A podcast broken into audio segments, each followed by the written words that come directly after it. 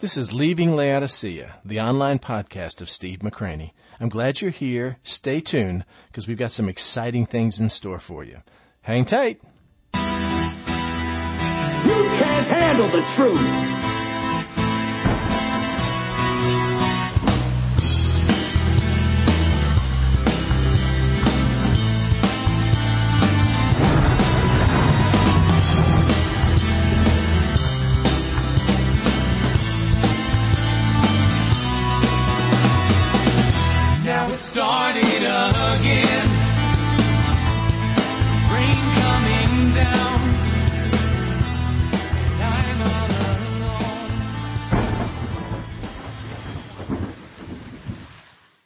Listen, before we begin, I have a confession I need to make with you. Um, I'm um,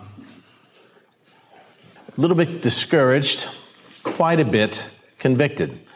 You know, when you when you're a Baptist and you go to seminary and a Baptist seminary and you grow up in Baptist churches, uh, you have a tendency of viewing life one way and viewing church one way. And pretty much church becomes not really a worship center because we really don't know what that means. We know what singing is and we know what kind of getting caught up sometimes in the, in the music or the lyrics, but they become more of teaching centers that we come and we hear, we sing, kind of like a prelude, and then we, we have a, a, Bible study time, and, and, maybe that affirms some truth that we didn't know or, or teaches something new. We feel good about that, like we've gained some knowledge, and, and then we leave, and by and large, and I'm painting with a very broad brush here, by and large, our lives don't change.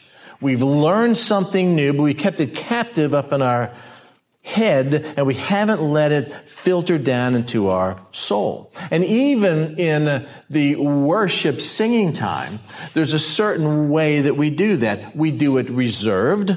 We do it uh, with not much fanfare. If somebody in our congregation seems a little more animated with the singing than maybe we are, we feel uncomfortable because there's a certain there's a certain mode that we've all kind of accepted over the years that this is how things are done. In a Baptist church, in a Methodist church, in a Presbyterian church, in a Lutheran church, an Episcopal church, in a, you know, in a, just a, a, normal kind of church. And, and then of course you've got the, the pendulum that swings on the other side to more of the charismatic persuasion, a Church of God or Assembly of God or something of that nature. And they're very lively with their, with their, with their music and the music goes on for a long time. But if you were to, again, painting with a broad brush, they're pretty weak on their doctrine. The, the message isn't the focal point, the, the expounding of God. It's more the experience. We, on the other hand, swing it way down to the other, end where the message becomes more the focal point and the experience is less than that. And I'm wondering if any of this pleases the Lord. Any of this. It, it bothers me immensely that week after week after week we can proclaim the Word of God and people can still live in sin and not be convicted. I mean, I, just, I go home and I go, what, what, what is the deal here? Is there, is there not enough gospel? Is there not enough word? And I've come to the conclusion that the word of God does not change lives. Listen to me carefully. It does not. It is the power behind the word of God that changes lives. A lost person, a committed atheist can memorize scripture and still be lost. There's nothing magic about giving an incantation of reciting some scripture over somebody. It's the power behind the Word of God that changes lives. When you and I were lost, 1 Corinthians says that the cross of Christ and all that the Bible talks about the cross of Christ was moronic. It was foolishness to us until something changed inside of us. And then all of a sudden, when the Holy Spirit came to dwell within us, when we got saved, now all of a sudden what became, what was one time moronic to us or foolishness or ridiculous became power and life in our, in us. And it's the power of that message. You know, um, when you go to seminary, um, or you look at church growth models, what they do is they find a church in the past who is growing, and we say we want to be like that church. So what we need to do is do the things which they are doing. We're living in the age of the franchised congregations where congregations are to grow really big and you to franchise them out into separate locations and all get the pastor piped in on some video deal. And, and for some reason, that's acceptable. Um, guys like, this started out, guys like, um, Rick Warren and people of that nature kind of popularized how to make your church grow. You go around in the community and you ask a couple questions. And the questions are simple. If we were to create a church in which you would come, what would you want to have happen in that church? Well, I want a really cool nursery. I want music that's relative and, and kind of contemporary. I want messages that affirm me. I don't want to hear about blood or atonement or hell or anything like that. Great. We'll create the church and they'll come. And this, my entire ministry years, my, the whole generation I belong to has been affected by that. And then the, the mantle of the guru who talks about church growth gets passed from one pastor to another. First it was Bill Hybels and then it was, was, uh, Rick Warren and now it's Andy Stanley. Andy Stanley down at uh, North Point and has these satellite churches all over the place. And he's beginning now this new nationwide conference and crusade to teach pastors how to create churches to attract lost people. Because if your church doesn't attract lost people, if your church is not the kind of church that a lost person feels comfortable in coming, then you're failing as a pastor. And I'm telling you, Hundreds of thousands of churches are going to turn in that direction even more so than they are. But the reality is church is not for lost people. Do you realize that? It's not at all, period. Church is a gathering of the saints. It's a gathering of us as believers in Christ who are worshiping a God a lost person is immune to. And so if I'm to create a church to make a lost person comfortable in their sin with the hope that somehow they'll come to Christ because of our music or our lights or our lives or our affirming messages, we're missing the point of church. Church is for us to come together and share each other's burdens and, and glory in how God does. And there's a, there's a manifestation or an expression of the Holy Spirit that takes place in church that a lost person is lost to. Make sense? I'm going to give you, again, where we've been so that you'll kind of get a, a gathering on this. Um, we started out with the Sermon on the Mount, talking about what life is like in the kingdom of God, when Jesus is laying out reality in his kingdom. From that, we moved on to spiritual gifts. What does that mean about life in his kingdom? And I hope here at 1 Corinthians chapter 12 because I want to highlight just a few verses that we went through over and over and over again in great detail in October and November of this year. Begins with verse number 4. Talked a little bit about this last week. There are diversities of gifts, there are differences of ministries, there are diversities of activities. But the same Spirit, the same Lord, and the same God who works all of these things all in all. There's there's different manifestations of the Spirit, but the Lord wants us to know they're the same Spirit that does this.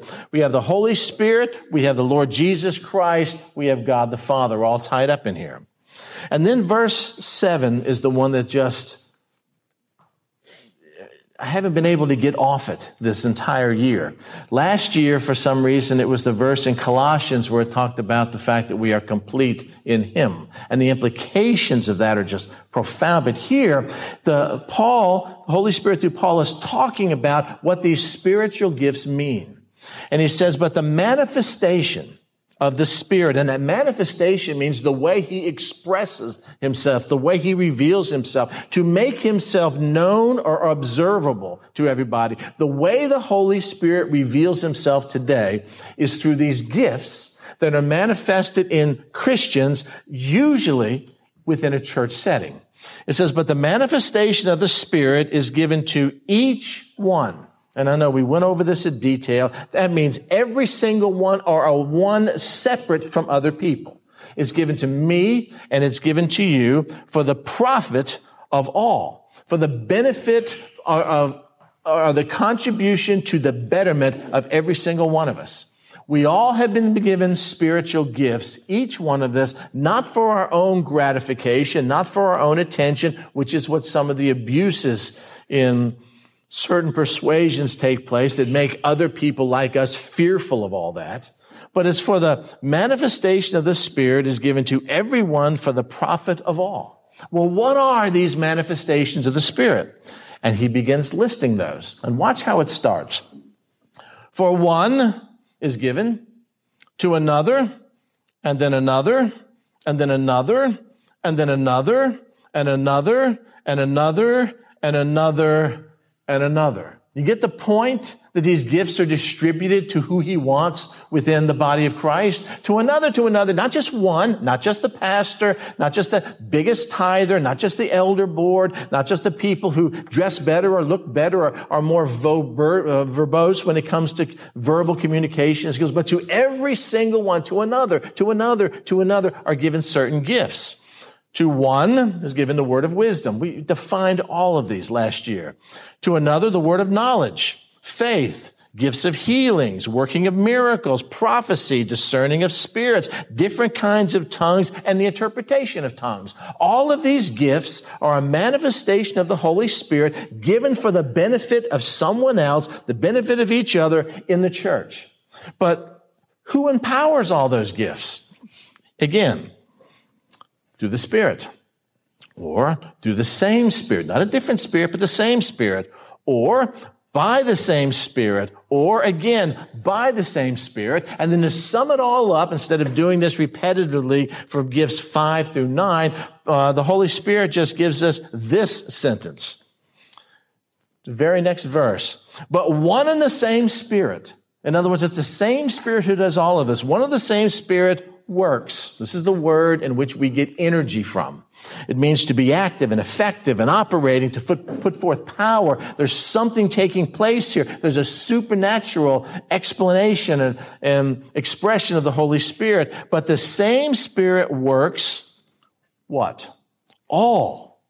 That word means in the Greek it's totally inclusive. It means each, every, the whole, in totality without exception. All these things these things are referring back to the gifts, not just some of the gifts, but all of the gifts. The same Spirit works, is active, is operating, is putting forth power in every one of these gifts. And how He does that is by distributing to each one. And distributing means dividing or literally to set up boundaries. This is your gift and this is your gift, and this is your gift. And the idea is the fact is when we all come together, we're one complete man in Christ because we all have a gift or gifts or a mixing of gifts that he sets out himself.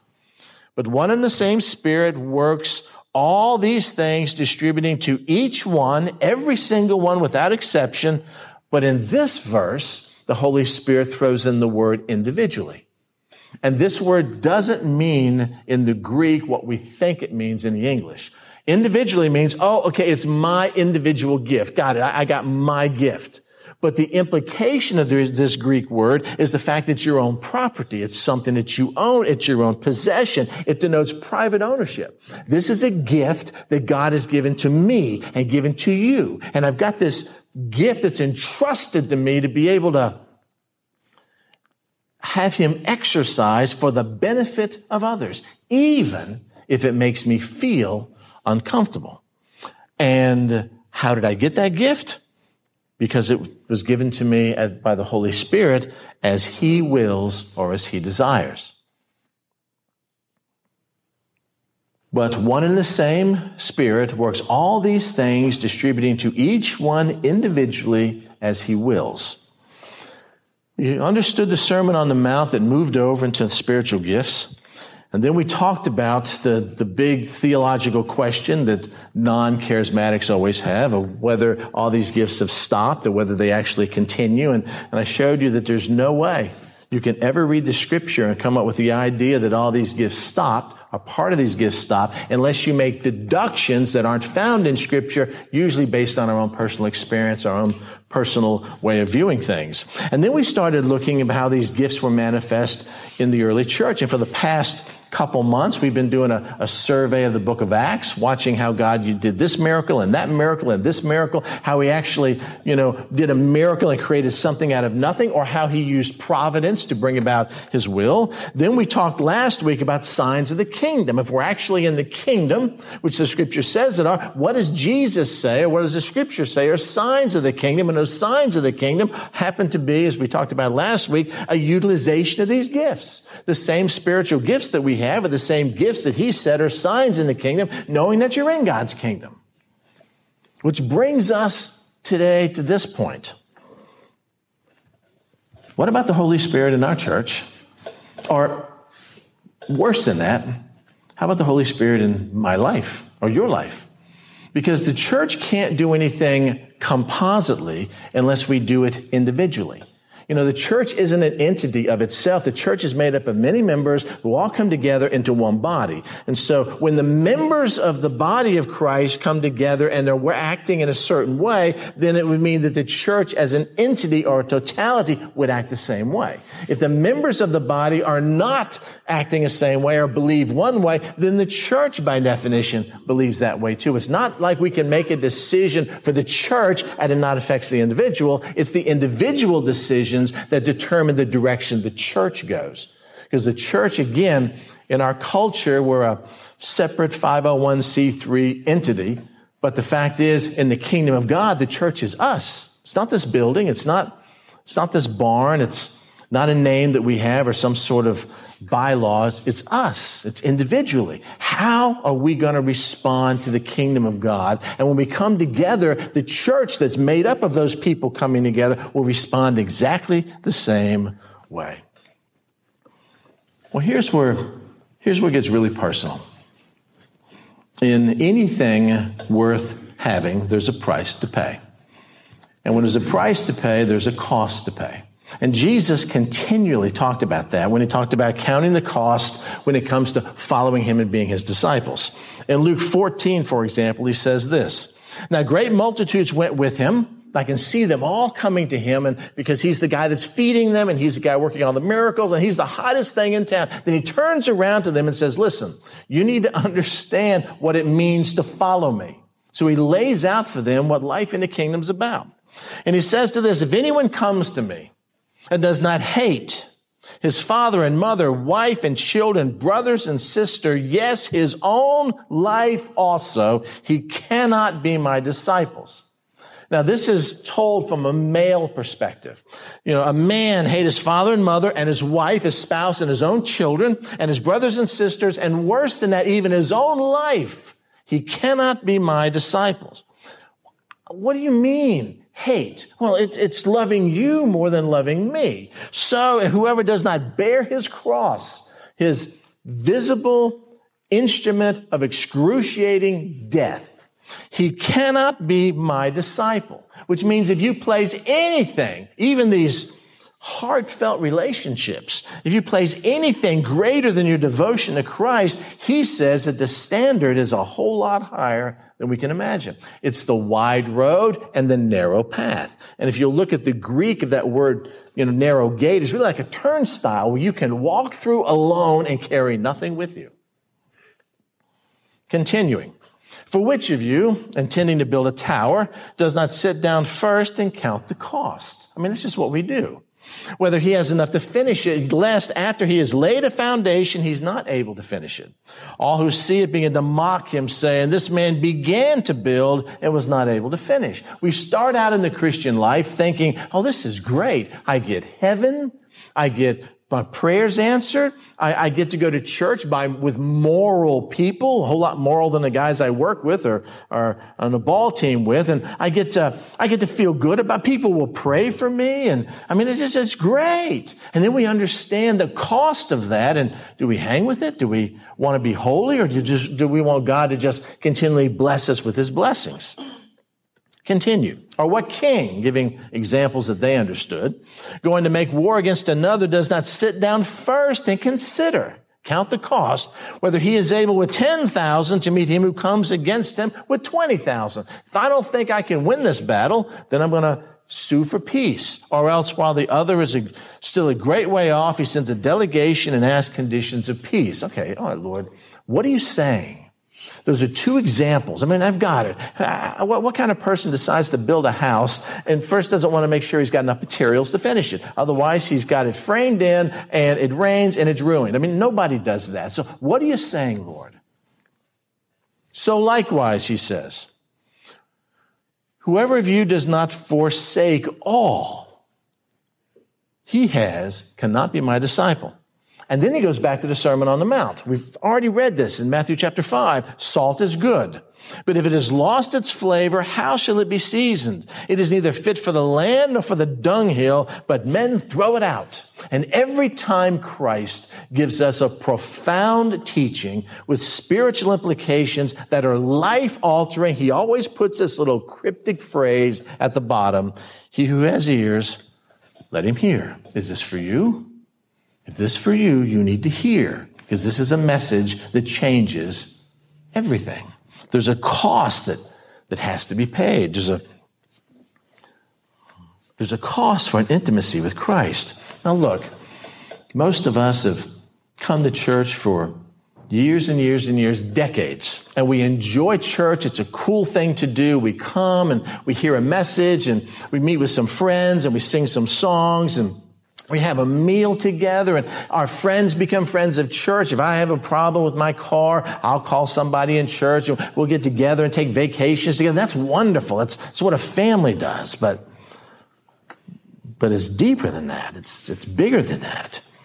I mean, church should be a place where our lives are changed and our lives are, want to be conformed to the image of Christ and, and we have a deep desire to grow deep, deep in our intimacy with Him. And what happens to most Christians, what's happened to me in my life is you reach a certain level and you're satisfied. You know, I'm okay.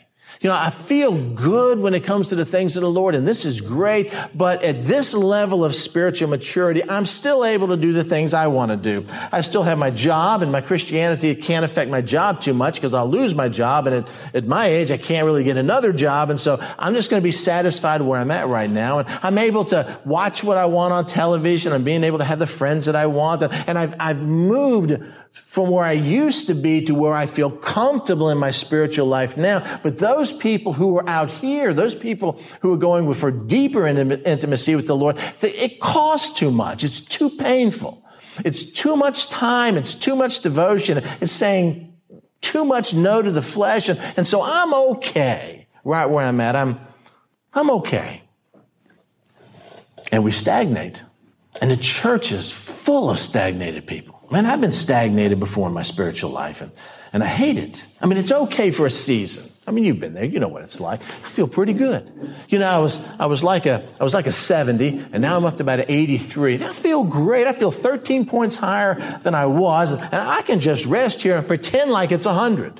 It's not. If you ever reach 100, you're going to find out that when they reboot the screen that you're really not at 100, you're really at 20. And it's a whole nother level. It's just moving deeper and deeper in Him. And we admire people who have done that, but we're intimidated by them and we really rather not hang around them. And, and when somebody else is more in love with Jesus than we are, we have a tendency, if we don't say it verbally, we think about it, about being a fanatic. And God forbid we're fanatics because, by the way, you know what a definition of fanatic is, right? Someone who loves Jesus more than you. And we don't want to be that way. So, we're, so we're, I got, I got responsibilities. I got things I got to do. I can't be all about Jesus. Why? Because it will cost me dearly. Yes, it'll cost you dearly with everything you're going to leave behind when you die anyway. Isn't that amazing? All right. So if I want a, if I want a deeper relationship with Christ, if I want to experience the manifestation of the Holy Spirit in me, what do I need? We're going to look at two things today. We're going to, we're going to look at what we need in order for that to happen. And then we're going to, I'm going to be honest with you and tell you what you can expect. Positive and the negative. Let's look at the first one. What we need. And the first thing we need, I can't give you. The first thing you need is a desire. It has to come from a desire. And, and the word desire is really misleading in the English. Because when I think about desire, it's almost like a wish, like a pipe dream. Oh, I, I don't know. What do you want to be when you grow up, Steve? Oh, I desire to be a doctor or a lawyer, an astronaut, or, you know, oh, okay. I mean, we're never going to put any effort behind that. There's just a, a pipe dream. And, and so, oh, a desire, a desire like, yeah, I want to be closer to the Lord. And yeah, I want, I want Jesus to speak to me every day. And oh, yeah, I want to, I want God to, to let me bear a whole bunch of fruit. I want to abide in Him. That's my desire. It's not what the word means. in English or Greek at all. As a matter of fact, 1 Corinthians 14.1, which is the verse I had up here we first began, told us to pursue love, to pursue agape, and desire spiritual gifts. Desire spiritual. Oh yeah, I desire spiritual gifts. That'd be a good thing if it was given to me and cost me nothing. It's not what the word means. The word means to burn with zeal. It means to be heated or to boil with envy, to lust or to covet.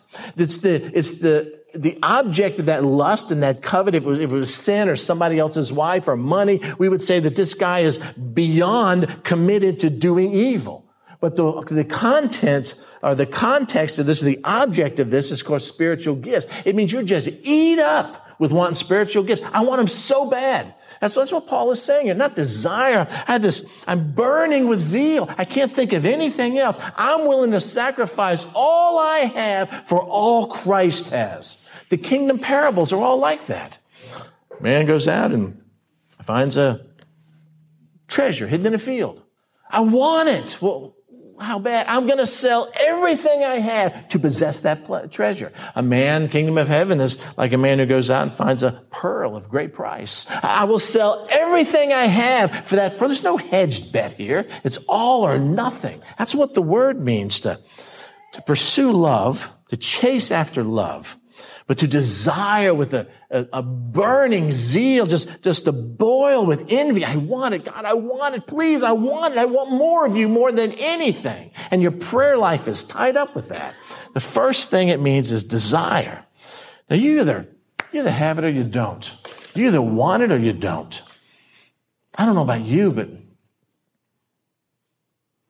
I'm tired of sitting on the bench. I'm tired of watching the game from the stands. I'm tired of reading in the scripture about God doing great things through people and wondering why he doesn't do them through me. Or I'm reading these great missionary books or pastors of old and, you know, D.L. Moody and all those kind of people that God you did incredible things through their life. And why isn't he doing it to me?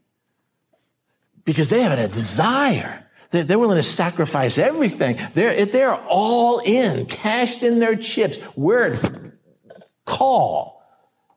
But me, and maybe many of you, nah, I'll give you a little, but I have to have the rest for my stuff. This is my important stuff. This is my job and my house and my kids and, and all the stuff that I want to do. And, and that's kind of important too, God. And that's where my passion is. And that's where my love is. And, and I'll give, I want you to bless what I want versus us jumping into the deep end of the pool and giving our lives to what He wants.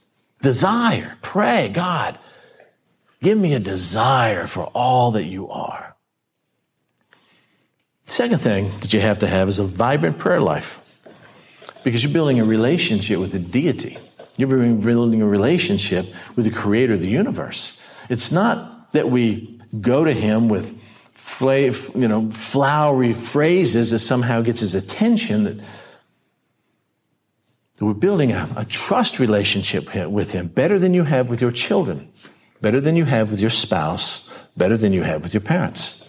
I mean, God is God. He's everything. He's, he's beyond comprehension. And He actually wants us to talk to Him so He can talk back to us. Can you imagine how incredible that is? It's like me wanting to have a relationship with a with a germ on the bottom of an ant's foot in the mud.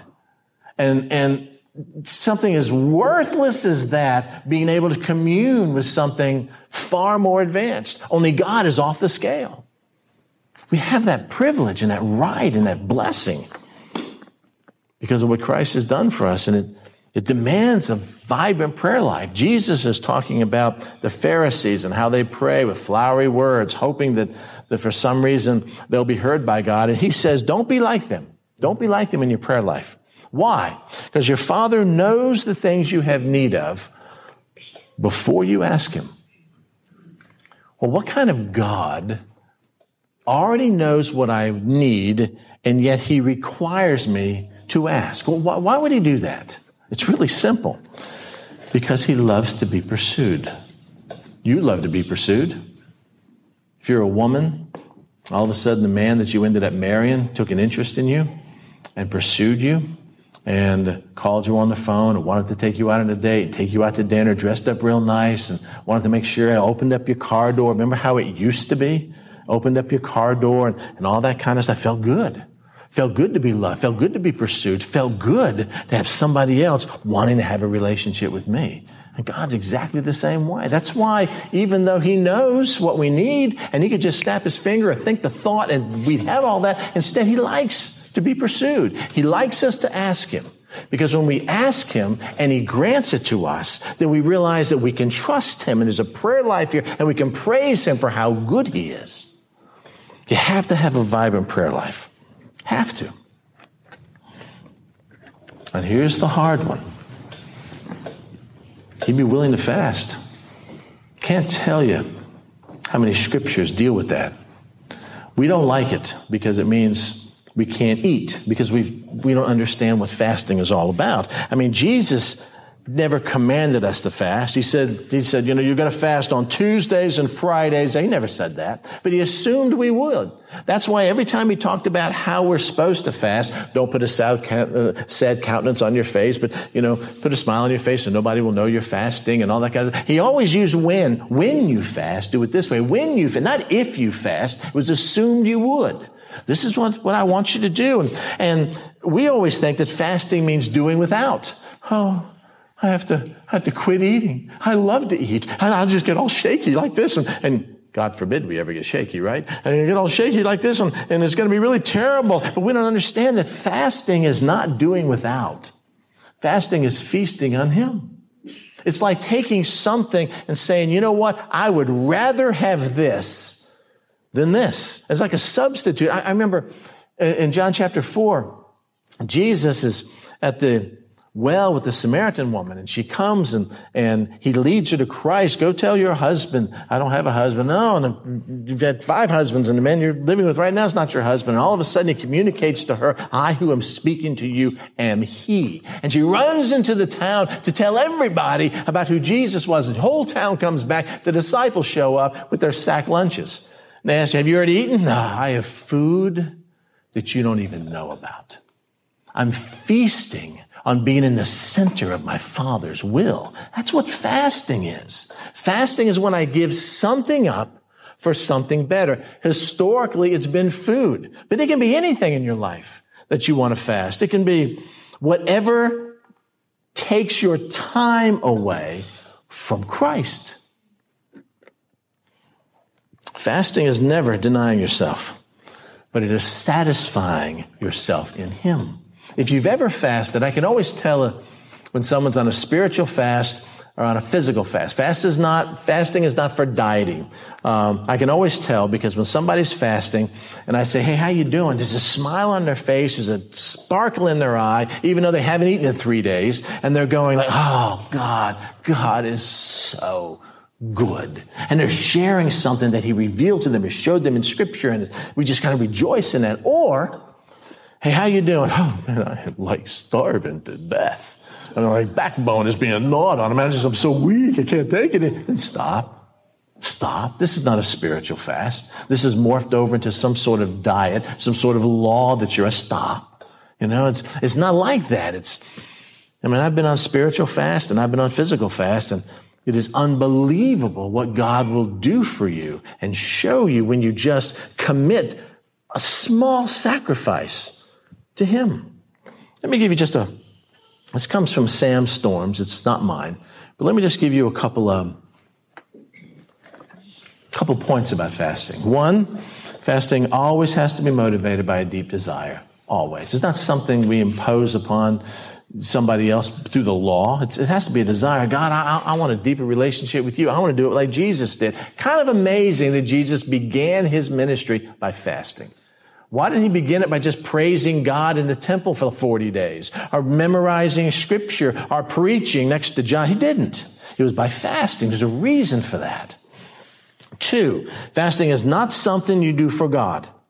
I'm going to fast for you, just for you, God. It's a sacrifice to you. No, but it's an appeal to God in grace that God, give me your power. Do something in me. Changed me by this time where I'm devoting it totally to you. Three, Fasting is not a statement that food or other things are bad. It's just a statement that something else is better.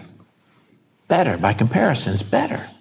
Four, fasting should be motivated by the desire not to lose weight, not to grow spiritual so everybody can see it, but simply to glorify God.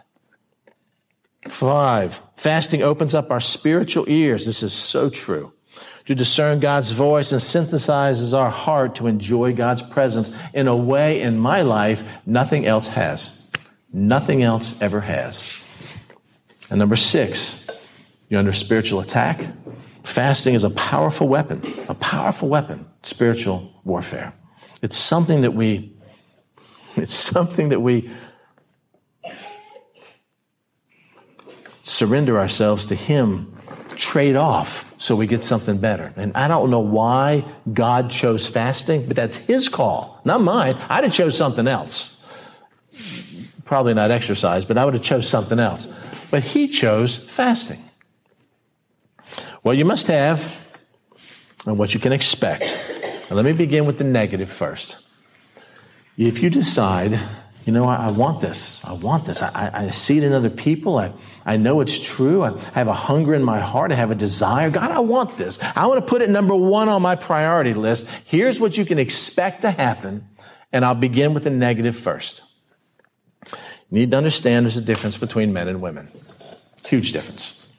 And if you're a man, there's some admonitions I'm going to give you. And if you're a woman, there's some warnings I'm going to give you. Um, men do not like to be eclipsed spiritually by their wives. They don't. Men have a tendency of falling into a rut I've, I, I, got my life here. I've got all these little boxes I'm taking care of. I got my work box. I got my lawn at home box. I got my box of the stuff I want to do. I got my friend box, my vacation box, my hunting buddy box. I got my Jesus box. I got my, mm, you know, entertainment. I got all these boxes and I'm pretty busy just managing all these because I define myself as a human being not by my Jesus box. I define myself by these other boxes. I'm this guy to my hunting buddies. I'm this guy to my friends. I'm this guy at work and I get my attaboys and my feel goods, this is how most men are, not by my abiding in Christ, but how much I can do here to get the praise and adulation of men, uh, of others. That's what we want. That's why when, when God put a man and woman together, he told a man that he's to love his wife as Christ loves the church, because women, women need love. But it never said the woman is to love the husband. You ever find that kind of strange? It's implied, but it's never commanded. What she's to do is revere him and honor him and submit to him because that's how a man understands love. That's how it's in the life of the workplace and it's how it is here. So you've got a man who's got all these other things. And if I want to be really big in my Jesus box, I'm going to have to give up one of these and men don't like to do that. We, I don't like to do that. We don't. Because we're too busy. We got too many responsibilities. We're defined by things other than this. So I'm going to reach a plateau and I'm going to be okay here. And then my wife all of a sudden starts getting really spiritual. My wife isn't my compatriot in apathy anymore. My wife is beginning to excel in the Lord. And what I should do is I should encourage her and strengthen her and yes, you go girl. Hallelujah. But instead, I feel intimidated. I feel like she's experiencing something I should experience. She should be experiencing, but I'm not willing to put the time in. And there's this natural tendency for men to drag their wives back down into an area where they feel comfortable with. If you're a wife and you're having this spiritual zeal, you may find the greatest form of persecution and misunderstanding and rejection that you're going to have will be in your own family. Your own family, with your husband and with your, your kids and with your friends. But our allegiance can't be to temporal relationships. Our allegiance has to be to Christ. Know what I mean? How it should be is this. If a man is the one who's spiritually excelling, I, have never known, and I'm sure it happens, this is another broad brush, I personally have never known a wife who has been intimidated by that and tried to drag her husband down. Instead, she's like, yes, he's a better husband and he's in love with the Lord. And I'm so excited to be married to him because I want to follow a man like that, even though he's way beyond where I'm supposed to be, which you're supposed to be men if you're the spiritual leader of your house. You can't lead where you haven't been. You Know what I mean? Women, on the other hand, are far more open to deep relationships and they're open to personal relationships and they're open to intimacy with the Lord that, that many of us men feel uncomfortable with. I mean, we don't even like deep relationships with each other. A man will have maybe three close friends his whole life.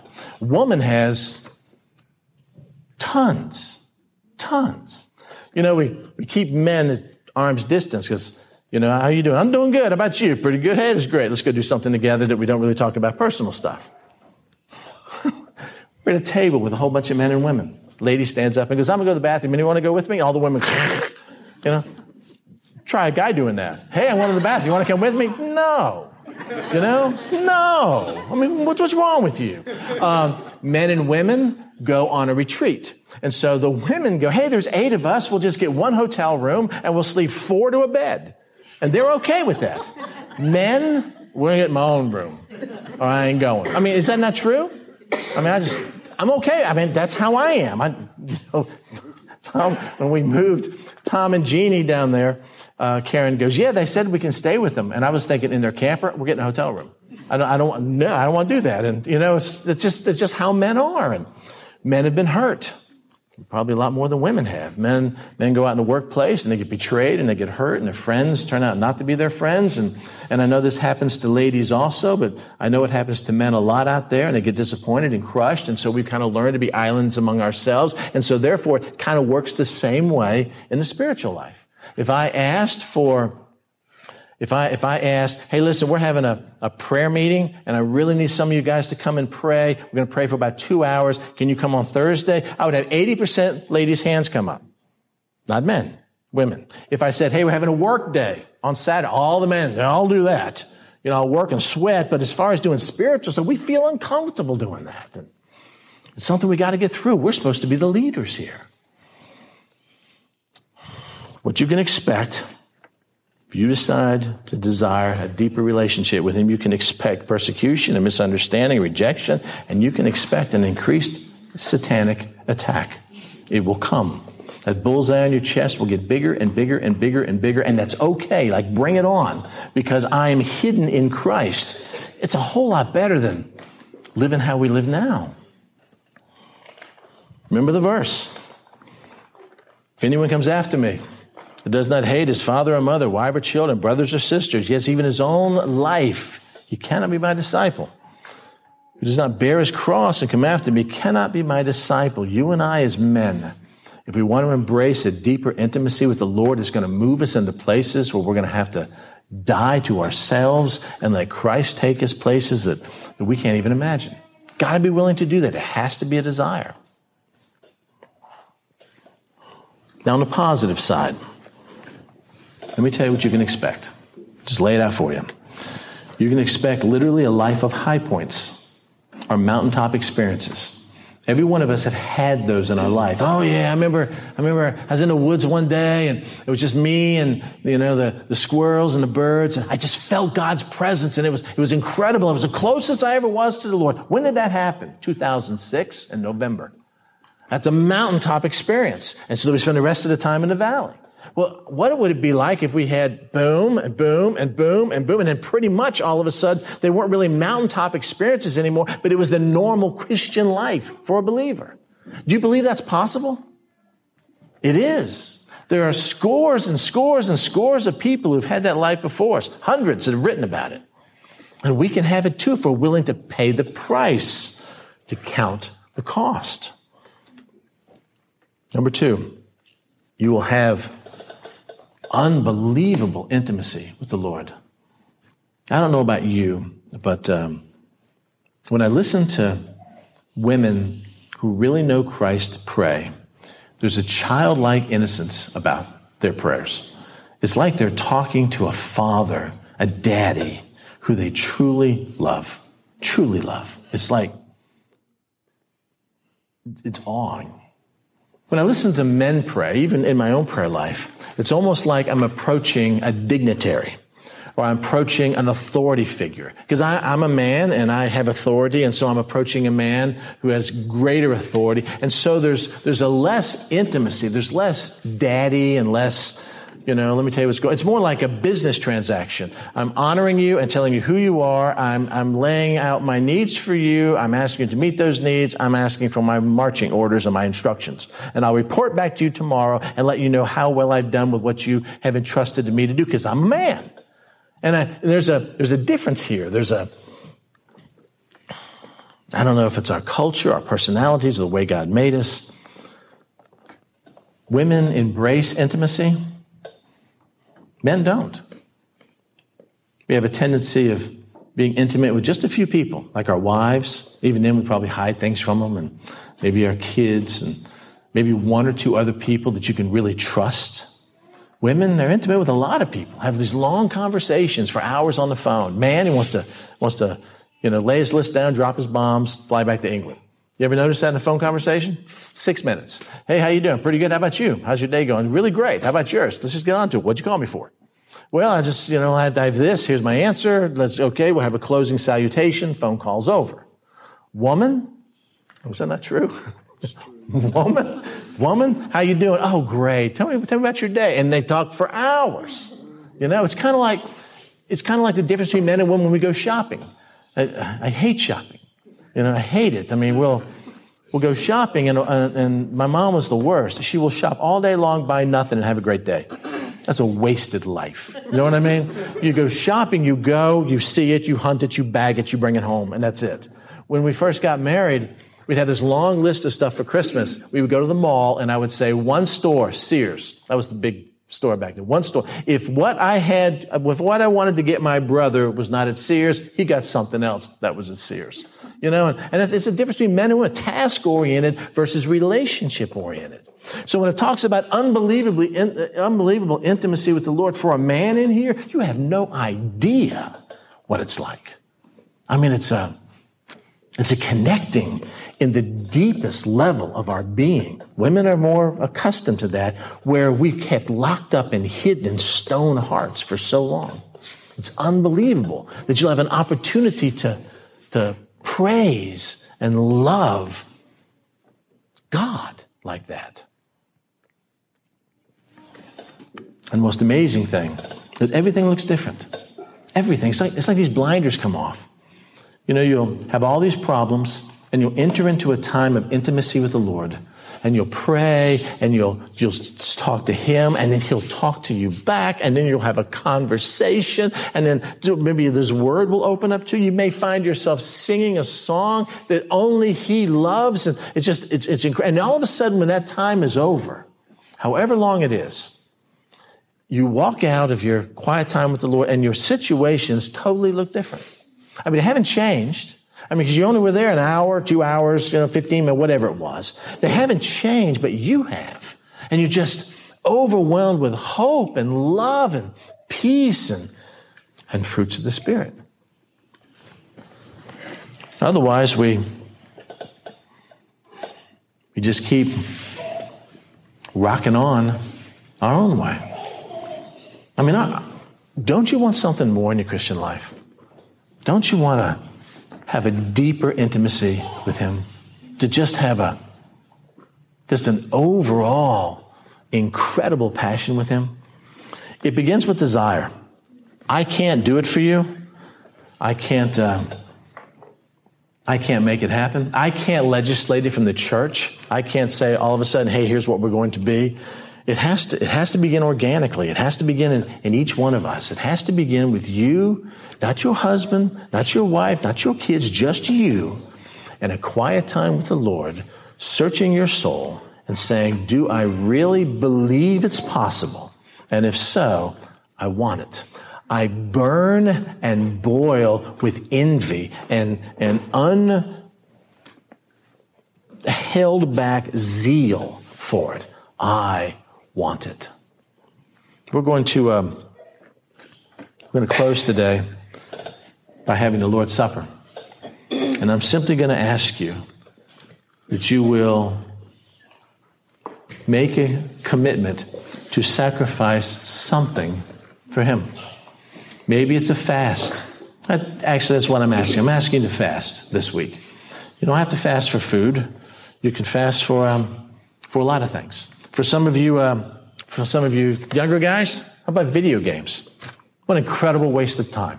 You know what I mean? Hours and hours and hours sitting there on video games. You know what? I'm not going to do that one day, two days, three days, five days a week, however, whatever God speaks to you about. I'm not going to do that because I want to spend that time that I'm squandering in devotion to Him. That means with all these other boxes I have, my school box, my work box, my family box, my, I don't have to touch any of those boxes. It's just this box over here that's just eating time away from me. I'm going to take that box and I'm going to say, you know what? I'm going to fill that time with something of lasting value.